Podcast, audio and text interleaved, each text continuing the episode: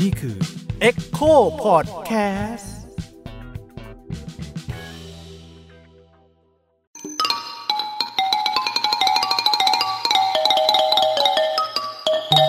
ประวัติศาสตร์ที่เพิ่งแซบสวัสดีครับ ผมยิ่งครับ สวัสดีค่ะ ลูกปัดค่ะ สวัสดีครับ ผมโอมอัญญสิทธิ์ครับ ค่ะ เรายังอยู่กับรายการประวัติศาสตร์ที่เพิ่งแซบนะคะ วันนี้มีเรื่องมาชวนคุยเป็นเรื่องที่ฮอตฮิตมาหลายปีแล้ว แล้วก็อืมยังจะเชื่อว่าฮอตฮิตต่อไป นั่นก็คือเรื่องกระท่อมกัญชาค่ะ ครับผมพืชเศรษฐกิจแนวใหม่ของสยามนะครับ ใช่ค่ะ ซึ่งเห็นว่าช่วงนี้ก็อะมีอภัยภูเบศรใช่ไหมที่อ่าเอามาทำแบบเอาใบกัญชามาทำอืมอันในชื่ออะไรนะพี่มาชิมกันมาชิมกันใช่ไหมใช่มาให้ได้ลิ้มลองกันอย่างถูกกฎหมาย และไม่เป็นอันตรายเพราะปรุงโดยแพทย์และผู้เชี่ยวชาญ แต่ว่าทีเนี้ย ไอการใช้กัญชาเนี่ย มันก็แบบเชื่อว่าถ้าใครผ่านวัยรุ่นมาก่อน มันก็จะต้องมีแบบเฉียดๆเรียบๆเป็นเคียงๆบ้างแหละอะไรอคือย่างมันเงี้ยก็คงไม่ใช่เรื่องใหม่ในสังคมไทยเนาะเออก็ใช่เลยอยากรู้เหมือนกันว่า จริง ๆ แล้วในสังคมไทยเนี่ยไอ้กัญชาเนี่ยมันอยู่คู่สังคมไทยมานานแค่ไหนแล้ว เราใช้กัญชามาตั้งแต่เมื่อไหร่มันมีหลักฐานไหมแล้วแต่ก่อนเนี่ยเขาใช้กันยังไงใช้เหมือนเดี๋ยวนี้ไหมไม่ผิดกฎหมายไหมอะไรเงี้ยหรือมันมีเรื่องแบบสนุกสนุกๆเกี่ยวกับกระท่อม กระท่อมและกัญชาไหมอะไรเงี้ยอ่าก็เดี๋ยวจะจะให้พี่โอมมา พาเรามาเมากันนะคะ วันนี้อ๋อเมาเลยไหมเชิญชิงหัวเราะก่อนโอเคชิงหัวเราะก่อนโเคทิกครับเชิญค่ะพี่โอมเคครับก็จริง ๆแล้วนะครับที่ที่เคยอ่านมา เพราะว่าอย่างกัญชานี่เป็นที่เป็นที่สนใจมานานนะ แล้วก็ที่เคยอ่านมาก็คือ ถ้าเอาเฉพาะในในพื้นที่ที่เราเรียกว่าเป็นเป็นไทยเนี่ยอืมก่อนอื่นต้องต้องเล่าอย่างนี้ว่าจริง ๆ กัญชามันเป็นพืช พืชสำคัญของเอเชียครับค่ะคือมันเกิดในพื้นที่ของภูมิภาคเอเชียนี่แหละอืมในในประเทศยิ่งภูมิภาคเอเชียตะวันออกเฉียงใต้มันจะมีพูดถึง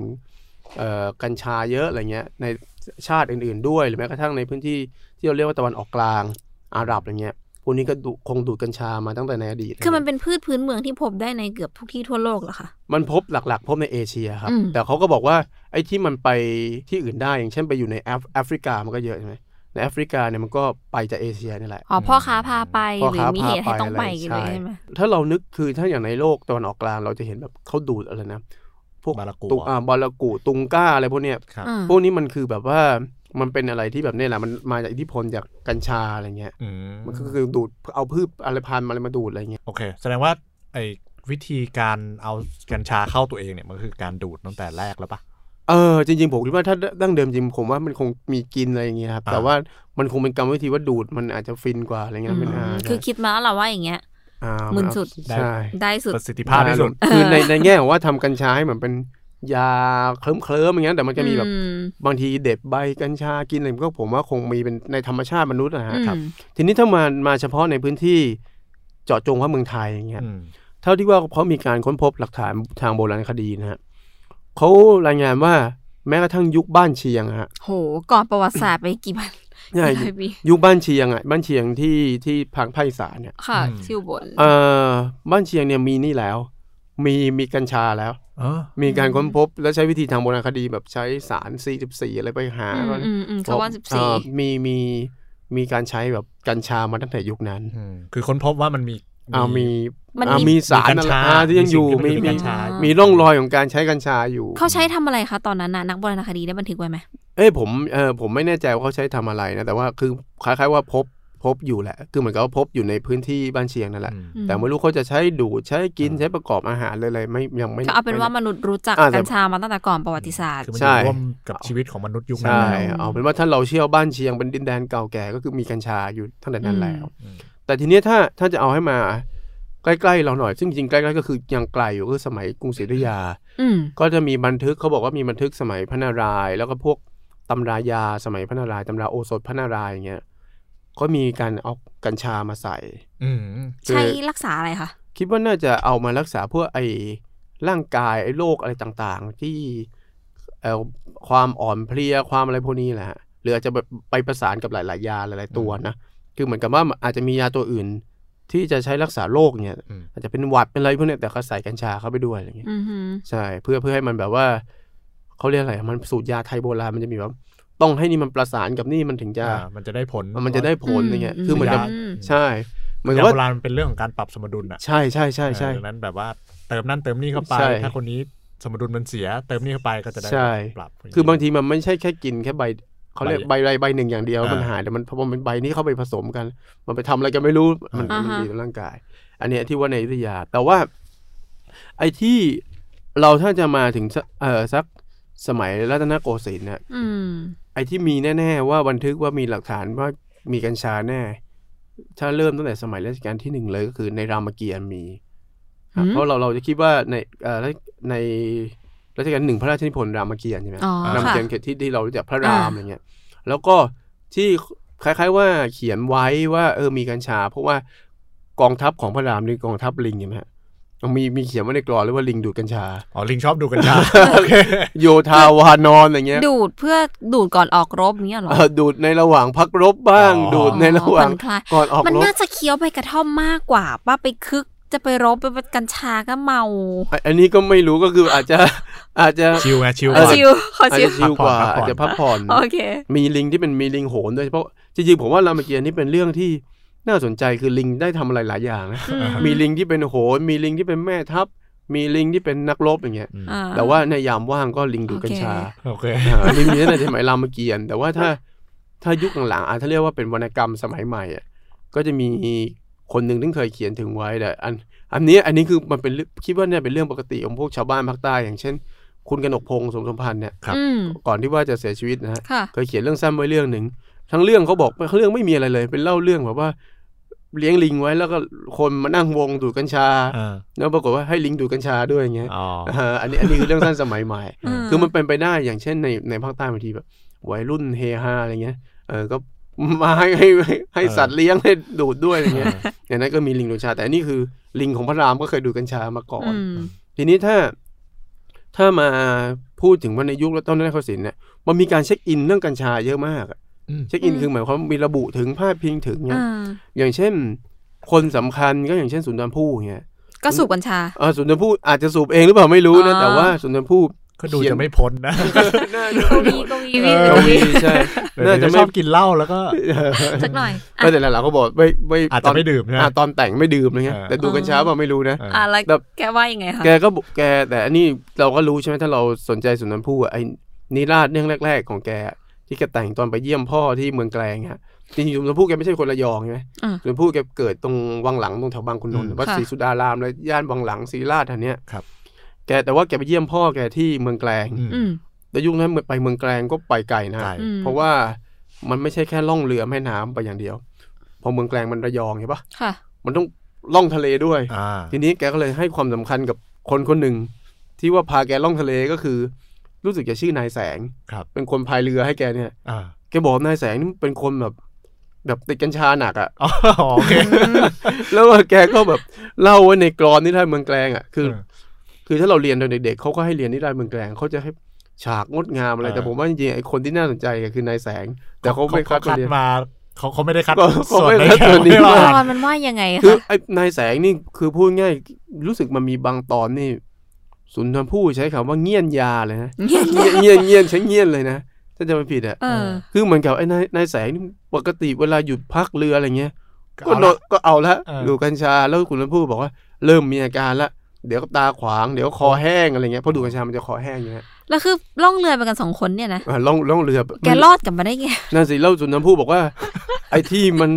พาสนุกหลงสนุกมากๆคือโอ้อย่างที่ผมบอกเมืองแกงมันไม่ใช่ล่องเรือแม่น้ำเดียวมันต้องล่องในเออทะเลไหมอยู่ดีๆอะไอ้ไอ้นายแสงเนี่ย เออเออเป็นโรคแบบว่า เงียนเงียนยากัญชากลางทะเลอยากอยากยาแล้วก็เลยแบบว่ามีอาการผมพูดเอาแล้วเว้ย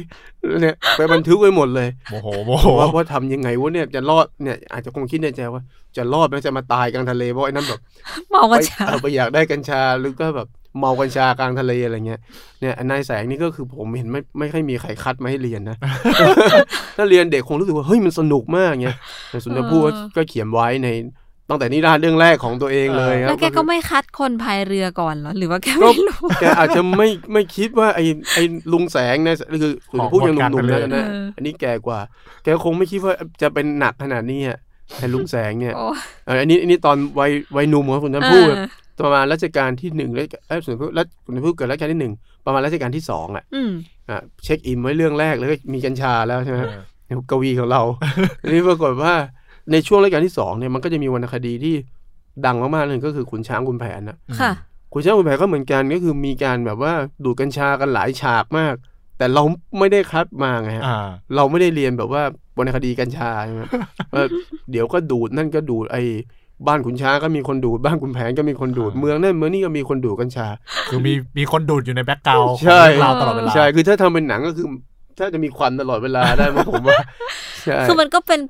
เอาแค่คือมันเป็นปกติของเขาอะที่เขาใช้กัญชาใช่เหมือนสมัยก็แบบสูบบุหรี่กันเยอะอะใช่อ่าถ้าเป็นยุคหลังของบุหรี่ จริง ๆ ขุนช้างขุนแผนนี่มันมีทั้งบุหรี่กัญชานะ แล้วมีการบอกว่า แนะนำด้วยบุหรี่ที่ไหน อร่อยดูดอร่อยอย่างเงี้ยอืมแล้วนางพิมพ์นี่แหละ ที่แบบว่าไปรู้สึกผมจะไม่ผิดนะนางพิมพ์เหมือนกับไปแซะขุนแผนแบบว่าเหมือนกับขุนแผนไปเที่ยว ไม่เที่ยวไปเป็นนายด่านนายอะไรอ่านะแล้วก็ ไปแถวเพชรบูรณ์อย่างเงี้ยครับนางพิมพ์บอกแหมบุบุหรี่ยาเพชรบูรณ์ฉุนจริงเชียว คือมันยุคนั้นน่ะมันดังอืมเขาบอกว่าถ้าได้ดูดบุหรี่เพชรบูรณ์น่ะ ของดีอ่าของดีอืมแต่อันนี้เหมือนไปแซวเดี๋ยวคงไปมีเมียแถวอ่าเพชรบูรณ์เลยนั่นนนที่ผมเคยอ่านติดมาบุหรี่นะที่นั่นไปติดหรือเปเอล่าอแต่มันพูดเป็นความอ่าเปรียบอะไรเงี้ยอืมคงไปดูดเพราะว่ายุคนั้นดูดบุหรี่มันต้องมีคนเจียนใบอ๋อต้องมีใบคนยาทำใบให้ใบใบใบยาใบโอเคโอเคตองอืใบมช่างตัวใบเหน็บตองจริงใช่ อันเนี้ยก็มีเยอะ ทีนี้อย่างที่บอกว่าพอรัชกาลที่สองนี่ก็ขุนช้างขุนแผนก็มีบุหรี่หลายฉากพอรัชกาลที่สามสุนทรภู่เราเริ่มโตขึ้นใช่ไหมอืมอืมเริ่มเป็นหนุ่มหนุ่มใหญ่ๆอืมเอาอีกเขียนพระอภัยมณีก็ดูดกัญชาอีกเอาไม่ดูดอีกอันนี้มีอันอันนี้ใครดูดอันนี้รู้สึกจะให้พวกแบบว่าอะไรนะไอ้ตัวละครเล็ก ๆ อะไรอย่างนี้แหละ แต่พระอภัยมณีคงอาจจะไม่ได้ดูดนะตัวละครไม่เอกไม่ดูดอาจจะมี background อย่างเงี้ยอืมแต่อันนี้อันนี้มันเป็นเรื่องแต่งใช่ไหมอืมไอ้แต่ในในในนิราศนี่มันเป็นแบบ เหมือนบันทึกชีวิตจริงอ่าเลยเนี่ยซึ่งมันก็ซึ่งแสดงว่าถ้าในมุมมองเนี่ยเขาคงมองว่าการดูดกัญชามันก็อาจจะไม่ใช่เรื่องที่น่ายกย่องอะไรขนาดนั้นปะผมผมคิดว่ามันเป็นตลกอะฮะอ่าเป็นแนวแบบคือการที่เพราะตัวเอกไม่เคยไม่ไม่ได้ดูดเลยอะตัวเอกไม่ได้ยังไม่ได้ดูดไม่ได้ดูดเพใช่ราะฟังดูอย่างเอาในสมัยรัชกาลที่หนึ่งรามเกียรติ์ไอ้คนสูบคนพีนี่ก็ลิงใช่ไหมไม่ใช่ลิงพระรามใช่พระลักษใช่ณ์เออคือผมคือผมคิดว่าอย่างนี้นะในยุค ต้นรัตนโกสินทร์จนมาถึงสมัยรัชกาลที่ห้าต้นรัตนโกสินทร์ยังไม่เท่าไหร่ ต้นรัตนโกสินทร์เนี่ยมันก็เหมือนกับว่า คือมันรู้แล้วแหละว่ามีการคนที่ดูดกัญชา ดูดฟินดูดอะไรเงี้ย อืม แต่มันเหมือนกับว่าเขาก็ไม่ได้รู้สึกว่ามันเป็นเป็นคนติดยาอะไรเงี้ยนึกไหมมันอืม ไม่ได้รู้สึกเป็นคนแบบเสพสารเสพติดอะไรเงี้ย อืมไม่ได้เป็นพวกมีพฤติกรรมเบี่ยงเบนจากสังคมใช่เออแต่ว่าเขาก็มองว่าไอ้พวกที่ดูดเนี่ยมันเป็นตัวตลกเออมันเป็นคนที่แบบว่า ยังไงมันแบบพอคนมันมีอาการดูดดูดกัญชา มันก็จะมีบุคลิกแปลกๆ เดี๋ยวเมา เดี๋ยวตาขวาง เดี๋ยวคอแห้งเนี่ยอืมเขามองบุคลิกเนี่ยมันเป็นบุคลิกตลกอืมเนี่ยเพราะนี้เวลาเขาแบบเช็คอิน หรือเขากล่าวถึงในในวรรณคดีอะไรพวกเนี้ยมันก็จะกล่าวถึงแบบว่าเป็นให้เห็นว่าเป็นความเป็นขตับวขันหาอ่าอ่าใช่ แต่ว่าไอ้พระเอกดูดกัญชาเนี่ยมันยังตอนแรกมันยังไม่มีหรอกอืมเออมันยังไม่มีเพราะว่าพระเอกมันต้องมีภาพตามขนบวรรณคดีไทยมันต้องมีภาพแบบ รอหน่อยอะจะสมามาร์ทดูประมาณกัญหนึ่งชาอะใช่เออแต่พอยุคหลังอาจจะมี แต่ว่าพอสมัยรัชกาลที่ห้ามันเริ่มเริ่มเริ่มเริ่มมีรู้สึกอืมรู้สึกผมจะไม่ผิดแล้วเด่นลันไดพวกแล้วเด่นลันไดแล้วที่ที่เอาเป็นวรรณกรรมล้อเลียนอะไรพวกเนี้ยอ่าฮะที่พระเอกมันเริ่มแบบว่าเดี๋ยวมันพระเอกมันกลายเป็นตลกไปแล้วอะอืมกลายเป็นตลกไปอะไรเนี่ยพวกนี้ก็ดูกัญชาอะไรเงี้ย หรือแม้กระทั่งว่าถ้าเป็นยุคหลังๆ อย่างเช่นเขาเรียกพวกเรื่อง เอ็งติ่งห้าวอย่างเงี้ยเอ็งติ่งห้าวนี่ไม่ค่อยได้มีใครได้อ่านเท่าไหร่อ่าหลัง เอ็งติ่งห้าวปกติพวกวรรณคดีอะขนบวรรณคดีมันต้องมีไหว้ครูก่อนใช่ไหมค่ะไอ้ไอ้เอ็งติ่งห้าวเนี่ยเขาเอ่อคนแต่งเนี่ยเขาแบบว่าพลิกพลิกเอ่อขนบการแต่งเลย ก็คือบทไหว้ครูอะไหว้ครูแต่ละคนไหว้ครูขี้ยาหมดเลยอย่างเช่นไหว้รู้ไหมคือแบบปกติไหว้ครูก็จะไหว้ทวยเทพอ่าไหว้อะไรล่ะไหว้พ่อแก่อ่าไหว้คนสำคัญอ่าไหว้อะไรเงี้ยไอ้คนแต่งเอ็งติ่งห้าวเนี่ยผม คือมันเขาคล้าย ๆ ว่าชื่อเขาแบบว่าเป็นชื่อลับๆอะไรอย่างเงี้ยนะอืมอืมคนแต่งเนี่ยแกก็แบบว่า อ่า เริ่มต้นแบบว่าไหว้ครูดูดฟินเลยไหว้ครูดูดกัญชาอะไรเงี้ย คือแบบว่าครูของเขาแต่ละคนคือแบบพวกขี้ยาหมดเลย คือมันปฏิวัติวงการนะเออคือแบบแทนที่ครูจะต้องแบบ อาจจะได้แรงบันดาลใจจากคนเหล่านี้เยอะอาจจะได้แรงเหมือนกันแล้วอย่างติ่งห้าวนี่ก็จะแบบว่า เล่าเรื่องพี่พี่เลนพี่เลนหมดเลยครับอ่าอย่างบทอัศจรรย์อย่างนี้ไหมอืมคนอื่นก็จะแบบว่าหมดอัศจรรย์สวยงามแมลงผู้แมลงทับท่องเที่ยวสะเทือนดงเนี่ยเอ่อเอ็งติงห้าวนี่อัศจรรย์ลั่นกล้องในห้องฐานอย่างเงี้ย คือไปอัศจรรย์ในส้วมอะไรเงี้ยเนี่ยคือเกลียนอะเป็นคนเกลียนอะแต่งเป็นเกลียนแล้วก็ ถ้าเออเดี๋ยวนี้ไม่ค่อยมีใครกล่าวถึงเท่าไหร่ คนที่ชอบเอามากล่าวถึงก็แดนอารันน่ะอืมแดนอารันแสงทองโอ้แต่ก็วงจำกัดมากๆเลยใช่อะเขียนในอสรพิษ ก็แบบว่าให้ให้ไอ้ไอตัวไอตัวเด็กที่ไปสู้กับงูตอนหลังอะอืมเด็กเนี่ยเล่นเรื่องไอเอ็งติงห้าวนี่แหละอ๋อนะฮะอืมเนี่ยอันเนี้ยอันเนี้ยก็คือแบบรู้สึกพระเอกก็จะดูดกัญชาอะไรด้วยพวกเนี้ยคือแบบจงใจเลยครับให้อย่างนี้ครับ ทีนี้ปรากฏว่า อันนี้คือมันก็พยายามจะบอกแหละว่า ไอ้เอ่อกัญชาเนี่ยมันอยู่ในวิถีชีวิตของชาวบ้านอืมมาได้ยุคตอนนั้นนะโกสินทร์เป็นต้นมาในรัชกาลที่ห้าแต่ว่าสมัยรัชกาลที่ห้ามันก็จะมีการพาดพิง ที่ดูเริ่มเริ่มต้นมาดูแบบว่า ไอ้พวกนี้เป็นเป็นปัญหาอยู่เหมือนกันอืมยังไงคะคือเหมือนกับว่า อ่ามันโอเค มันก็ดูตลกที่ผ่านมามันดูเป็นกลายตัวตลก แต่อันนี้มันเริ่มแบบเฮ้ยมัน มันดูไม่ดีอืมมันดูมีภาพลักษณ์ที่แบบว่าเอ้มันไม่ใช่ดูไม่ดีดูแบบ อาจจะเป็นเพราะว่าเมืองมันต้องสร้างความซีวิไลอะไรแบบเนี้ยครับคือเริ่มมีเรื่องของอาชญากรรมเข้ามาเกี่ยวหรอปะอ่าถ้ายุคถ้ายุคนั้นมันก็เริ่มมีแบบว่าความความจัดการเมืองให้แบบเมืองไม่แบบว่า ให้ปลอดภัยไม่มีโจรผู้ร้ายอะไรเงี้ยแต่มันไม่เชิงว่ามีผมไม่แน่ใจว่ามีหรือเปล่าที่ว่าคนดูดกัญชาแล้วไปไปปล้นคนอื่นไปปล้นคืออะไรแต่เอาแต่เป็นว่าเริ่มเปลี่ยนจากพวกตัวฮามาเป็นตัวร้ายอ่าแล้วแหละอ่าผมเออคิดว่าเท่าที่ผมอ่านหลักฐานมา คือเหมือนกับว่าพอมีการภาพที่คนดูดกัญชา มันเริ่มรู้สึกว่า เอ๊ะอันนี้มันเป็นภาพที่ไม่จำเริญตาว่าง่ายอืมๆนึกออกไหมฮะคือแต่ก่อนสมมุติว่าท่านในอย่างสุนทรภู่อะไรเงี้ย คือมันเห็นนะมันไม่มันไม่ใช่แบบมองว่าอย่างสุนทรภู่เขียนไอ้ไอ้คนพายเรือนั่นแหะ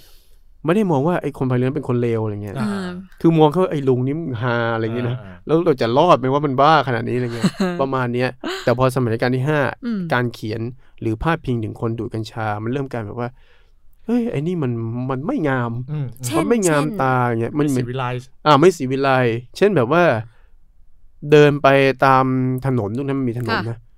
อยู่ดีๆมีคนนั่งพิงอยู่ตามทางอะไรเงี้ย แล้วก็อืมนั่งดูดกัญชาเงี้ยอื มมันก็เฮ้ยนี่มันดูแบบ คือเริ่มเป็นปัญหาแล้วแหละ ต้องอ่ามาจัดการใช่มันทั้งทางๆที่แต่ก่อนมึงก็ดูดกันมาสมัยก่อนก็ไม่ใช่มีใครใช่ว่าแต่ผมอะยังผมก็พยายามไปตามว่า แล้วมันมีไหมที่แบบดูดกัญชาแล้วเป็นพิษเป็นภัยอะอืมคือโอเค ถ้าสมมุติมันชัดเจนว่า ดูดกัญชาแล้วไปไปทำร้ายคน อย่างนั้นอืมมันเป็นภาพภาพร้ายแน่นอนครับแต่ท้ายที่สุดแล้วเท่าที่ดูมาแต่อาจจะยังไม่พบอย่างนี้นะ คือมันไม่มีใครดูดกัญชาแล้วไปทำทำร้ายคนอื่นอะทำร้ายคนอื่น หรือแม้กระทั่งอาจจะมีเหมือนกันที่คนก่ออาชญากรรมอืมแล้วมันอาจจะมีพบกัญชา แต่มันไม่สามารถเคลมได้ว่า เฮ้ยทำแบบนี้เพราะกัญชาเอ่อทำแบบนี้เพราะกัญชาอืมคือมันอาจจะเป็นโจรเป็นอะกัไรญอยู่ชาแล้ไม่วได้เป็นสาเหตุหนึ่งให้คุณคลุ้มคลั่ง ใช่อืมเพราะว่าปกติส่วนใหญ่คน คิดว่าอาการของคนดูดกัญชา มันไม่ได้คุ้มคลั่งไง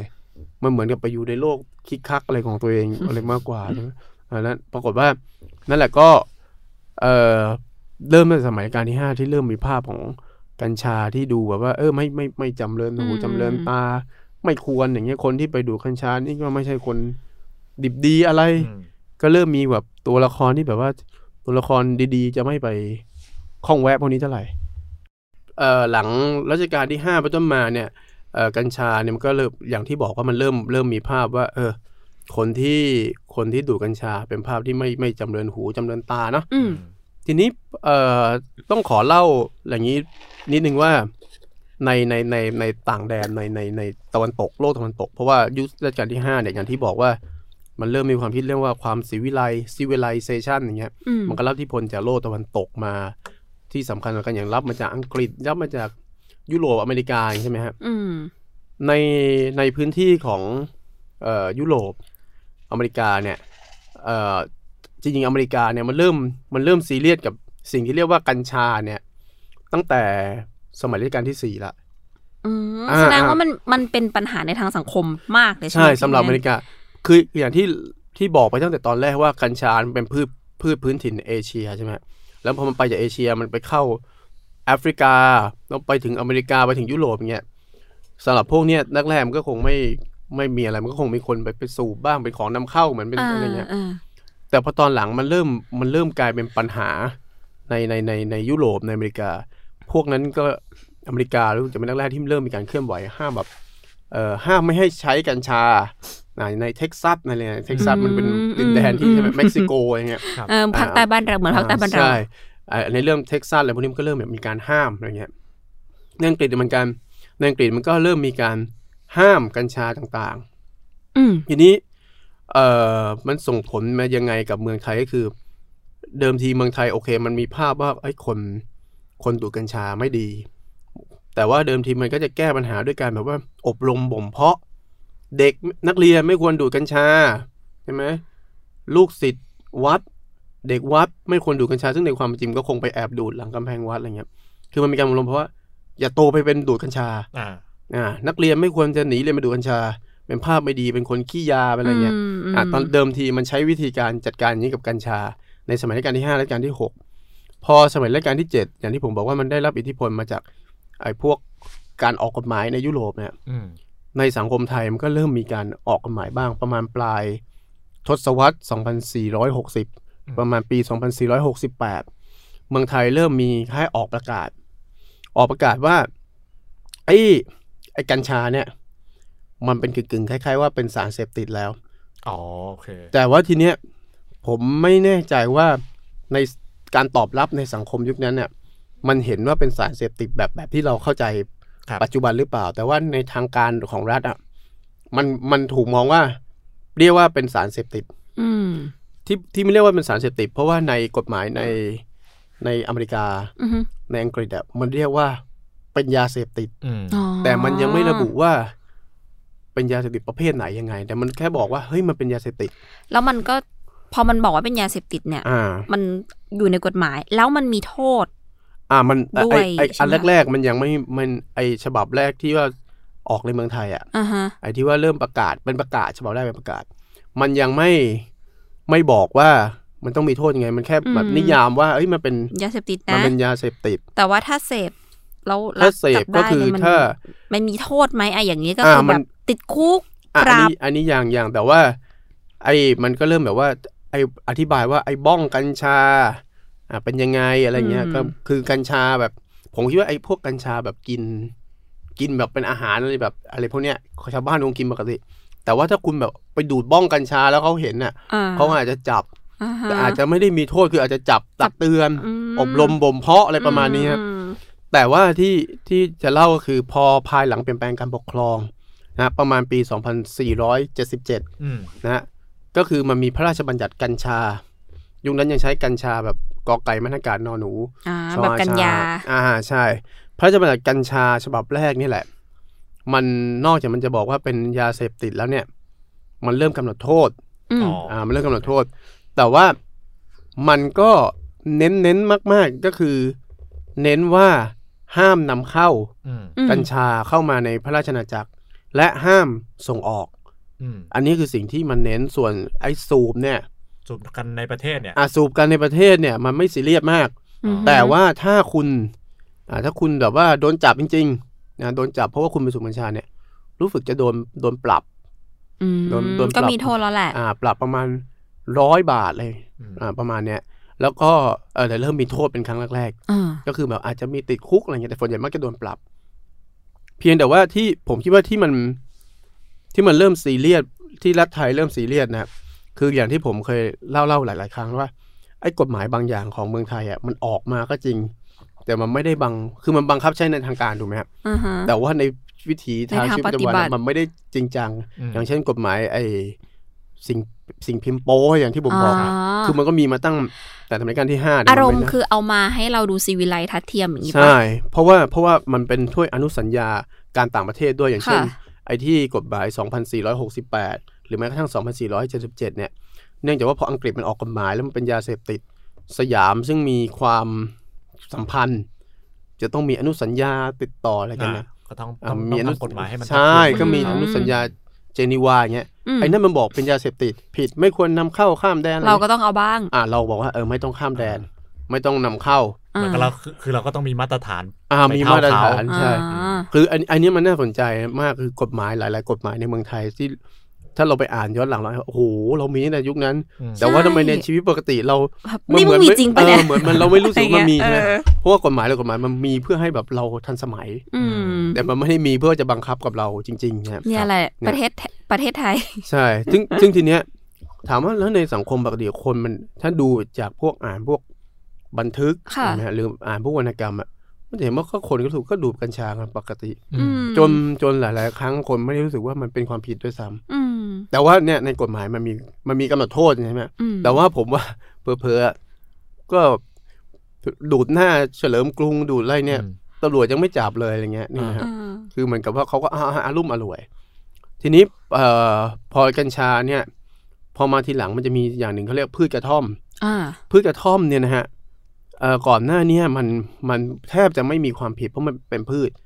คือพืชกระท่อมการการกินพืชกระท่อมเนี่ยมัน มันคือแบบกินเป็นใบอะอืมฮึคือกัญชา มันมันจะต้องมีบ้องใช่ไหมอืมกัญชามันมันมีบ้จะองต้อง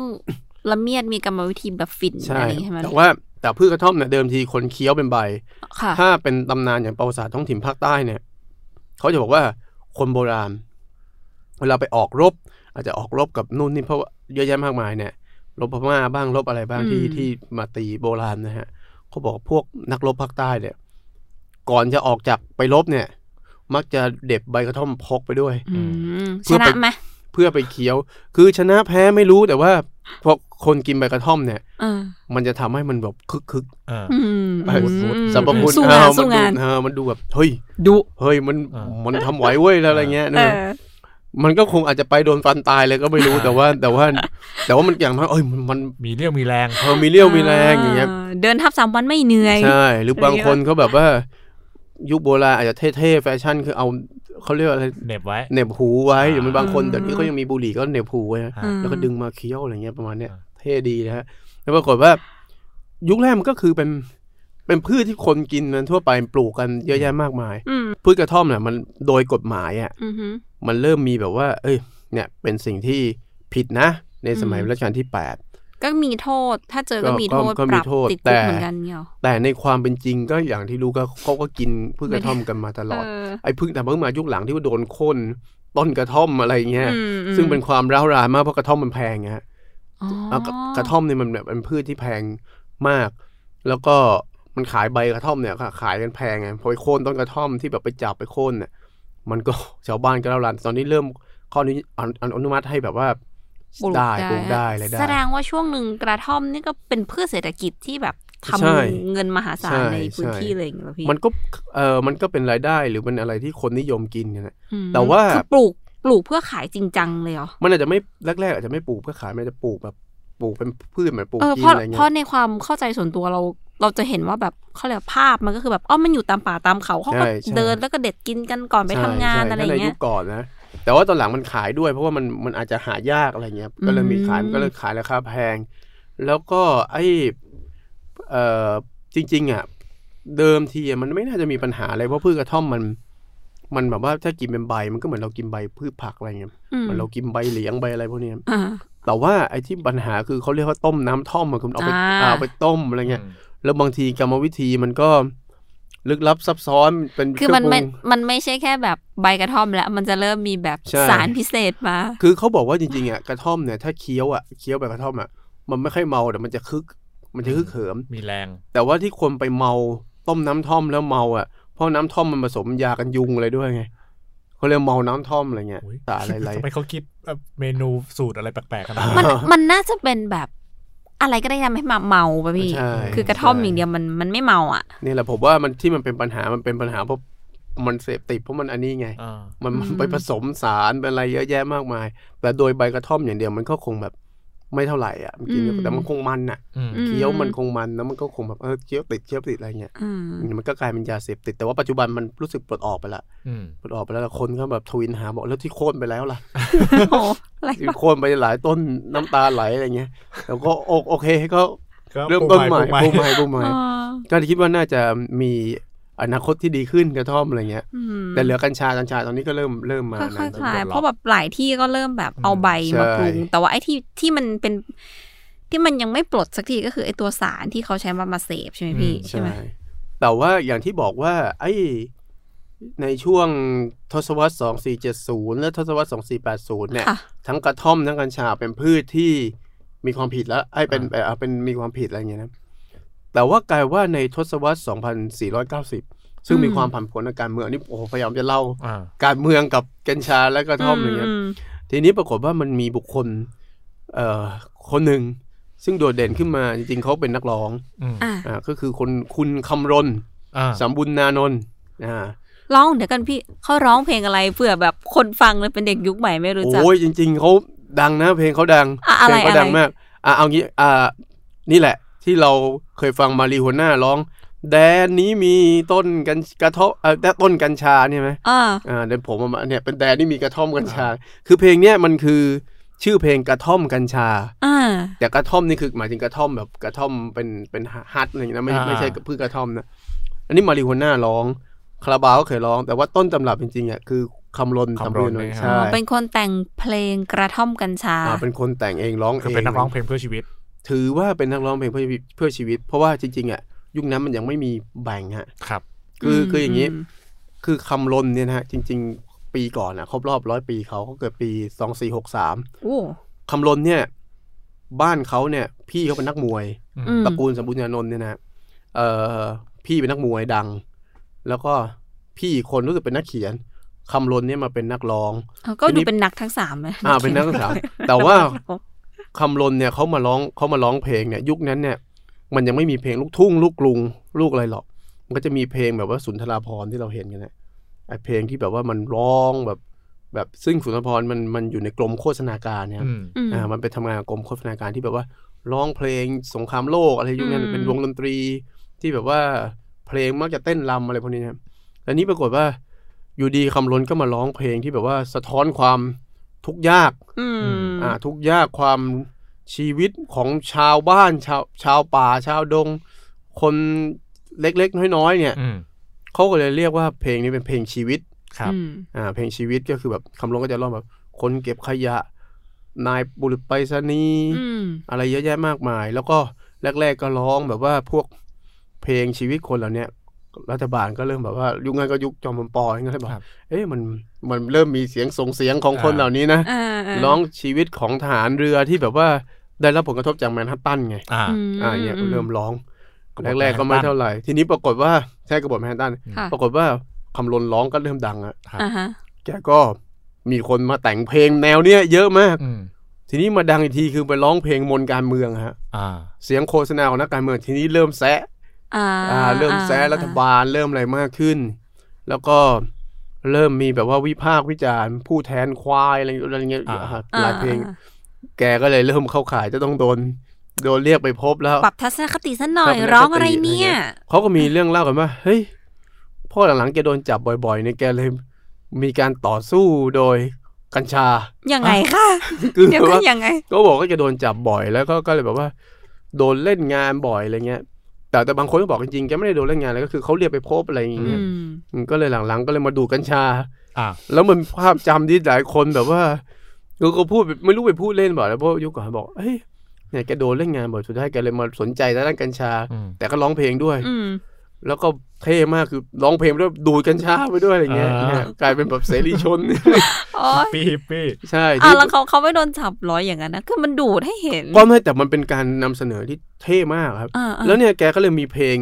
ไอเนี่ยกระท่อมกัญชาอ่าบ้องกัญชาแล้วบางทีอะไอภาพประกอบแกก็นั่งดูดกัญชาอยู่อะไรเงี้ย คือเป็นแกเป็นภาพลักษณ์แกคือเป็นนักร้องแต่ว่า คนจะนึกเฮ้ยกัญกัญชาอืมอืมแทบจะบอกว่าเฮ้ยบิดานักร้องกัญชาอะไรเงี้ยอ่าเนี่ยเป็นคนเป็นคนแบบแรก ๆ เลยที่แบบเอากัญชามาใส่ในเพลงได้ไปหมดอะอืมแล้วก็เวลาร้องเนี่ย อันนี้ถ้าร้องที่อัดเสียงเนี่ย ก็จะมีแบบเสียงพูดด้วยเฮ้ยแบบเหมือนกับเหมือนคนเมากำลังเมาอยู่ คือเหมือนกับพยายามจะบิ้วให้เอ้ยนี่กำลังดูดกัญชาอยู่มแล้วเขาบอกว่าบางคนที่เคยดูดนตรีสดอะอืมก็จะแบบว่าบางทีไปยืนดูดดูด ก่อนเล่นอะไรด้วยไง คือคำรณแกก็เลยมีภาพอืมภาพแบบนี้ท่านในที่ว่ามีคนเล่าบันทึกถึงอืมอ่าแต่บางคนที่บอกไม่หรอกแล้วก็ไม่ได้เป็นอย่างนั้นมันขนาดเป็นการแสดงอ่าเป็นการแสดงอะไรเหมือนเงี้ยต่อต้านต่อต้านรักาฐรต่อต้านใช่ แต่พอตอนยุคหลังเนี่ยพอตอนที่ประมาณ 2507เนี่ยค่ะมันเริ่มมีการนิยามคำว่าเพลงลูกทุ่งอะอืมก็เขาก็เลยจัดว่าอ้าว คุณคำรณเนี่ยแกเป็นเป็นลูกทุ่งเอ่อเป็นบิดาเพลงลูกทุ่งอ๋อเป็นเพลงลูกทุ่งคนร้องเพลงของมชาวบ้านชาวช่องอะไรเงี้ยอืมแต่ว่าไอ้ภาพหนึ่งซึ่งซึ่งจะติดตาคนเลยก็คือต้องมีกัญชาติดมากับคำรณด้วยเงี้ยอืมอืมแล้วก็แกจะโดน คือพูดง่ายเขาบอกว่า เผ่าไม่ชอบ จอมพลสฤษดิ์ไม่ชอบ เหมือนกับเขาบอกว่า มันมีเพลงหนึ่งแต่แกเวลาเวลาร้องแกจะ inner นะอ่ากระแทกเสียงมันมีไปเพลงหนึ่ง รู้สึกจะร้องว่าผู้หญิงมึงอืมเขาบอกมึงมันชั่วนักเลยอ่าเขาบอกจอมพลสฤษดิ์เตะวิทยุเลย อันนี้ที่เขาเล่าเขาเล่าในหนังสือแบบว่าเออมีหนังสือเขียนเล่าหนังสือลูกทุ่งของคุณบุญเลิศแล้วเขาบอกโอ้โหพอพอจอมพลสฤษดิ์แบบอะไรพูดบึ้งมันชั่วนักอะไรเงี้ยเต๋อเต๋อจะอยู่โกรธแล้วแต่ว่าบางคนก็เล่าบอกเฮ้ยแต่คุณคำรณไม่เขาดีจอมพลสฤษดิ์ชอบอะไรเงี้ยเออมันก็แล้วแต่ว่าเสียงเล่ายังไงอืมอืมแต่ว่าสิ่งที่มีแน่นอนก็คือ กัญชา อ่ากัญชาอืมเป็นภาพแล้วก็เขาก็ผมไม่แน่ใจว่าเขาโดนจับเพราะการเมืองหรือว่าเขาโดนจับเพราะกัญชา แต่คิดว่าเขาน่าจะโดนจับเพราะการเมือง โอเค แต่ว่าหลาย ๆ คนก็บอกนี่แหละพอ พอมีการเมืองมากแกเลยแบบเหมือนกับเป็นวิธีการต่อสู้ของแกอย่างคือเหมือนกับเอาวะก็เนี่ยแต่ผมไม่แน่ใจว่าแกจงใจที่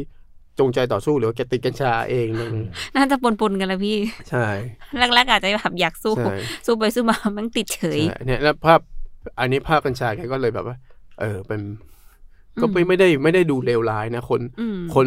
ยุคนั้นผมคิดว่าคนดูกัญชา มันก็ไม่ แม้ว่าจะมีความผิดมีโทษอะไรเงี้ยแต่ก็อืมแทบทุกคนแทบจะมาโม้ด้วยซ้ำอย่างตอนผมเด็กๆอะครูที่สอนคณิตศาสตร์บอกว่าผมดูดกัญชามาหลายปีสมองแจ่มใสอะไรเงี้อ่ายเพื่อเพื่อที่จะเปรียบเทียบว่ายุคนั้นมันจะเริ่มแบบมีสิ่งใหม่ยาบ้าใช่ไหมอ่าอ่าบอกไอ้พวกไปดูดไปดูดยาบ้าเสพยาบ้าเนี่ย มันแบบว่าทำลายสมองเออสมองพัง ถ้ากัญชานะเห็ภพร้ตอนผมเด็กๆ ซึ่งตอนแกเด็กๆ ก็น่าจะประมาณ เอ่อทศวรรษ 2,500 ปลายๆ หรือไม่ก็ทศวรรษ2,510อะไรเงี้ยอืมก่อนช่วงเดือนตุลาอะไรเงี้ยเป็นเด็กอืมๆแกบอก โอ้ผมดูดกัญชาประจำนะ เนี่ยสมองยังแจ่มใสคิดเลขได้ คือเออจะโม้ด้วยเก่งเลขนี่อืมเนี่ยก็คือมันไม่ได้มันไม่ได้มีภาพว่า กัญชาทำลายร่างกายเท่าไหร่เงี้ยอืมอืมแต่ว่าท้ายที่สุดมันก็มีความผิด เพราะว่า เด็กที่มันก็มีใช่ไหมเอาพวกกัญชาอะไรพวกนี้อ่าพวกนี้มันก็ฟังรับอิทธิพลแบบฮิปปี้มาบ้าง เพราะในยุคหนึ่งมันมีฮิปปี้อืมอืมฮิปปี้มันดูดกัญชาอะไรอย่างเงี้ยค่ะใช่แล้วก็เอ่อก็รับอิทธิพลมาเหมือนกันอะไรเงี้ยอย่างในในในอเมริกันยุคนั้นมันก็อย่างเมืองไทยบ้องกัญชาใช่ไหมอืมในอเมริกันมันเรียกบาซูก้าอย่างเงี้ยอ่าอย่างเป็นบาซูก้าของจูเลียอะไรอย่างเงี้ยฮะใช่ ก็รับอิทธิพลกัญชามาแล้วตอนหลังมามีแบบอย่างมารีฮวน่ามันก็คือแบบ ก็คือกัญชาใช่ใช่แต่มันน่าตลกก็คือตอนหลังในในในทวีปยุโรป หรือในอะไรที่แบบ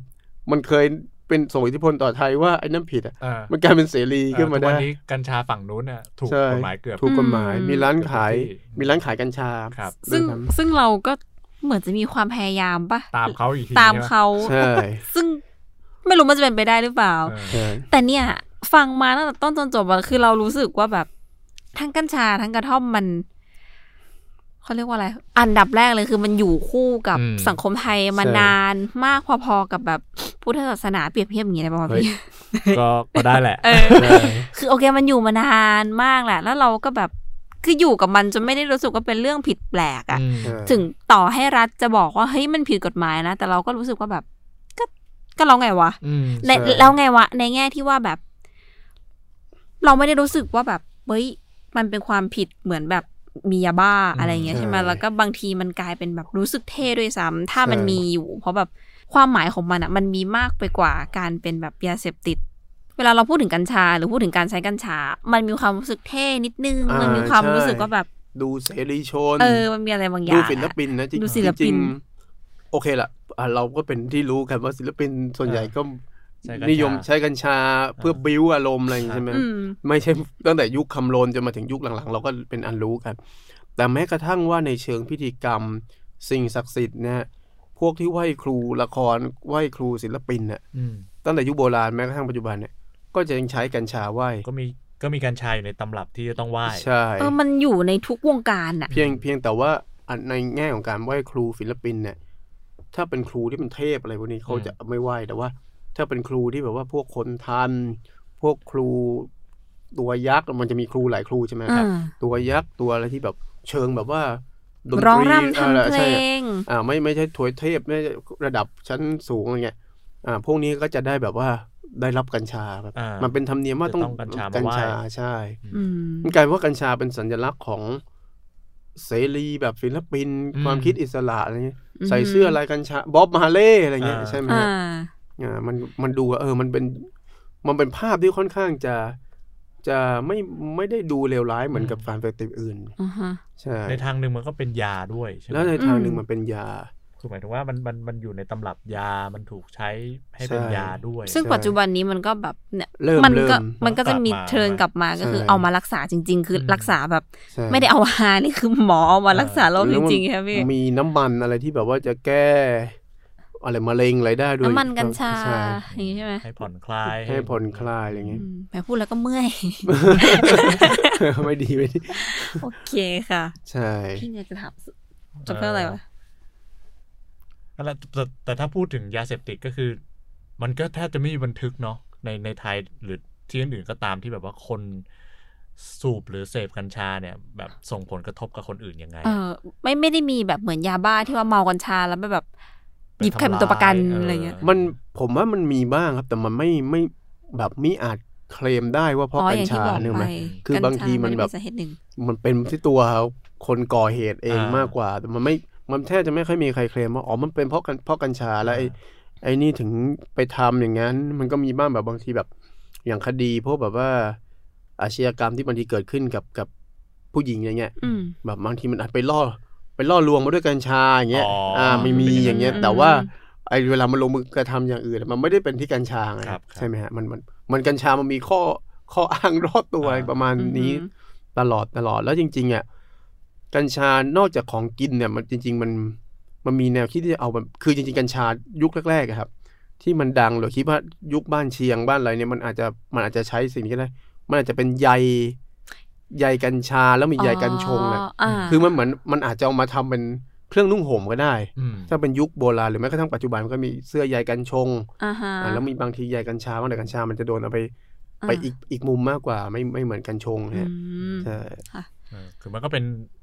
มันดูมีคุณประโยชน์เออยู่อคือมันเป็นพืชที่นอกเหนือจากเป็นยาเสพติดใช่คือมันมีประโยชน์มากมายแล้วมันก็อยู่ใช่ในวิถีชีวิตเราแบบ ใช่มานานแล้วใช่อืมฮึตอนนี้มีมาชิมกันอืมแต่แต่มันก็มันก็จะมีดราม่าอยู่บ่อยๆว่าอ้าวแล้วทำไมทำไมคนนี้แบบว่าทำเองไม่ได้อะไรอย่างงี้ใช่ไหมคือบางคนแบบอยากเอากัญชามามาทำเองก็ไม่ได้แต่ว่า เออมันจะแค่ที่เขาอนุญาตมันก็ได้อะไรเงี้ยใช่ ก็มีอยู่ มันก็ทำให้เห็นพัฒนาการเนาะใช่ว่าแบบเออจากแต่ก่อนที่เราเออ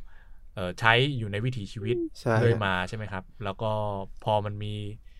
มาตรฐานจากข้างนอกเข้ามาเราก็พยายามปรับเปลี่ยนปรับเปลี่ยนใช่ใช่แล้วพอมาตรฐานข้างนอกเปลี่ยนมันเปลี่ยนก็เราก็พยายามเราจะเปลี่ยนเราก็เปลี่ยนใช่เอออะไรเงี้ยอืมมันก็น่าสนใจดีอืมก็อีกหน่อยหวังว่าเราก็น่าจะได้กลับมาใช้กัญชาเหมือนใช้ใบโหระพาอืมตามบ้านกันอีกรอบนะคะ ใช่ก็คิกคิกคักครับครับครับเป็นสังคมพี่คักยังคงคิกคักไม่พวกกัญชาไทยนี่ถือว่าเป็นแบบ ดีลำดับต้นๆเลยนะไม่แพ้ชาติใดในโลกเออใช่คืออย่างเมืองนอกเมืองนาอะไรเงี้ยเขาก็การันตีแบบ กัญชาจากไทยเนี่ยคือแบบ the best แล้วเราก็คิดมึงเอาไปยังไงวะ อ้าว นั่นสิซึ่งก็ติดตามกันต่อไปนะคะ โอเคค่ะสำหรับประวัติศาสตร์ที่เพิ่งสร้างวันนี้ก็ขอครับจบไปด้วยเรื่องเมา ๆ กระท่อมกัญชาไปอีกหนึ่งเรื่องนะคะครับผมแล้วก็มาติดตามกันดูว่าครั้งหน้าเนี่ย เราจะพาไปรู้จักกับสิ่งของอะไร หรือว่าใครอยากให้เรา ไปหาข้อมูลหรือว่าแบบไปขุดคุยประวัติศาสตร์สิ่งของข้าวของอะไรมาแบบนี้ก็เสนอมาได้ เสนอมาได้คอมเมนต์กันมาได้นะคะ รองเท้าก็ได้นะ อะไรแบบเนี้ยเออครัแล้วบก็ก็เป็นหน้าที่ของพี่โอมอีกละค่ะที่จะไปครับได้หาความรู้เหล่านี้มาให้ท่านได้ผู้ชมครับเราสองคนก็จะช่วยถามแทนใจผู้ฟังนะคะสำหรับครับวันนี้ก็สวัสดีค่ะ สวัสดีครับ สวัสดีครับ